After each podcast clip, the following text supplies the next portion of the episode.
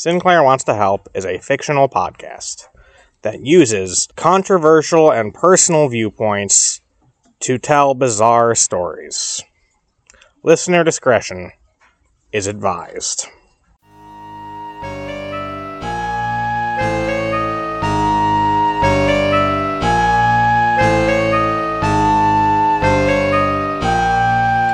In 1923, Joseph Gavir died at the tragically young age of 19, but he was wise beyond his years, and quite seriously ahead of the whole community of Mark Louisiana, the town where Joe spent his whole life. Mark was a town that was rampant with spiritual charlatans, psychics, soothsayers, diviners, enchanters, shamans, and the rulers of the roost, those who claimed to bridge the gap between life and death, the mediums, who were low in character and high with arrogance. An arrogance that they could take advantage of anyone desperate enough with grief to need to convene with the dead. Joseph Gavir couldn't stand these mediums, who through their clever tactics, shady dealings, and supernatural trickery had become the de facto bosses of the whole town. All commerce, charter, and civic service had to first answer to the mediums, and the townsfolk were nothing but thankful to have the guidance of eminent extrasensory experts. There was no true escape for Joe as the town's lone skeptic, as even in his home, his beloved mother Jezebel was a dedicated follower of the all spiritual salespersons in the small setting. Joseph was named phonetically for his deceased father, Joseph, who had made a fortune selling real estate with hidden rooms, and left Jezebel a large inheritance after his tragic fall from a basement window in 1920. Since then, Jezebel had spent swaths of that wealth in an effort to communicate with her dearly departed and Joseph could only helplessly watch as these con artists convinced his mother of their art. She parted with thousands and thousands of dollars, funding the grip held by these charlatans even further. Jezebel even considered their leader, Parson Anton Crogberry, amongst her circle of personal friends.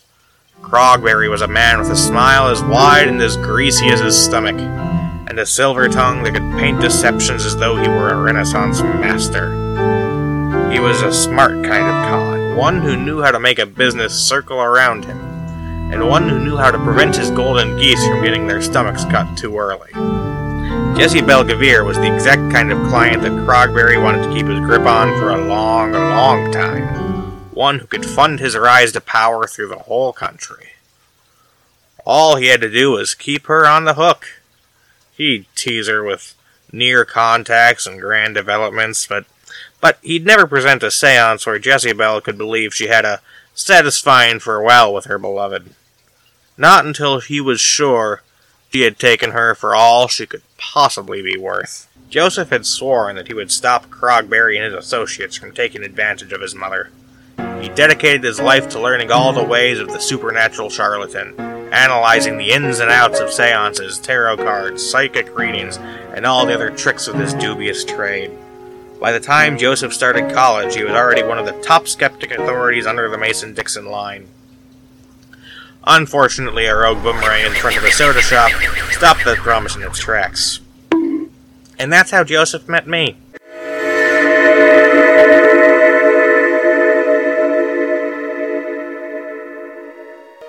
Hello there. I'm Sinclair. Welcome to Dead. It's a bit of a strange place, but I promise you'll have a lot of fun. I see that your currently marked afterlife is under one of the Abrahamic Corporation's many, many sub branches, but they usually take a little bit of time to come pick you up, and, and if you're not so sure about the whole thing, I have a whole catalog of other deities who would appreciate your eternal worship. And most of those afterlives are much spicier. Any interest? Dead? No, I can't be dead. I gotta stop those ghost on leeches from robbing my ma. Hmm. Cajun. Maybe you've had enough of spice. But, yeah, sorry to say, the crater in your skull doesn't really care about your mom. You're like an angel, right? Can't you send me back? I'm an angel like a shark is a fish. And back to what? Again, I draw attention to the crater in your skull. I can't leave. I have to stop these people. Can't I stay? Not in my body, but like this? The skeptic wants to be a ghost? That's the kind of irony I can get behind. Alright, let's bring up your account information. Let's see.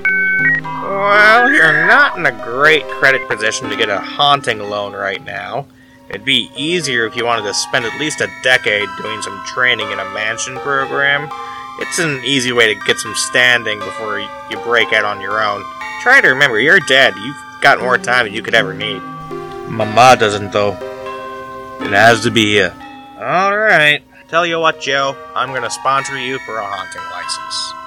I can't get you up with anything too big, but with my approval, we can get you started haunting one person for the remainder of their mortal life. Anyone you've got a particular mind for? Anton Krogberry. Alright. Well, let's just confirm that. Check this box. Only one of these pictures is a traffic light, and we're all set. Enjoy your eternity, Joseph.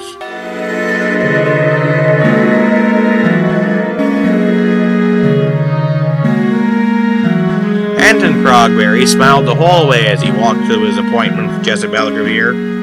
With two members of her family gone now, he could not only get more money from her, he could more firmly keep his grip around her finances. Why? They basically have the same name. A PH versus an F. We're going to be able to spend a whole session just deciding which one we're talking to. He swiftly clapped to applaud himself. What a serendipitous thing! God bless the Gavirs. As he entered his appointment with Jezebel, she made it very clear very quickly that her greatest wish right now was to make contact with her lost baby boy. With a smile and some calming words, he had assured her that today contact would be established with the younger Joseph Gavir. As Anton set the stage for his communion with the deceased, Joseph prepared for his response. We shall now convene with the spirits, Miss Gavir. Please take both of my hands. spirits, we call to thee. Are there any spirits amongst us today? Are there any spirits who wish to contact us from the other side? Can you sense this woman's grief, and will you come to console her in her time of need? Spirits, I beseech thee to come. Joseph saw his chance. He flung himself into Anton's body, the large form flailing and writhing as two souls fought to control of the same vessel. As Anton's body writhed, his head shakily turned towards Jessie Jezebel, and out of his mouth, with the familiar voice of her departed son, came the words, Don't give this guy any money, Ma. He's a grifter. What had never occurred to Joseph was that he had successfully done what she had paid Anton Krogberry and his lieutenants thousands of dollars over the course of years to do. He supplied her with proof of an afterlife. Sinclair Wants to Help was written and performed by Sean Drevick. You can follow the show on Facebook, Twitter, Discord, and Reddit on the subreddit page r slash Sinclair Wants to Help. If you want to contact the show or ask any questions, email us at Sinclair Wants to Help at gmail.com, all lowercase. We'd love to do a mailbag episode.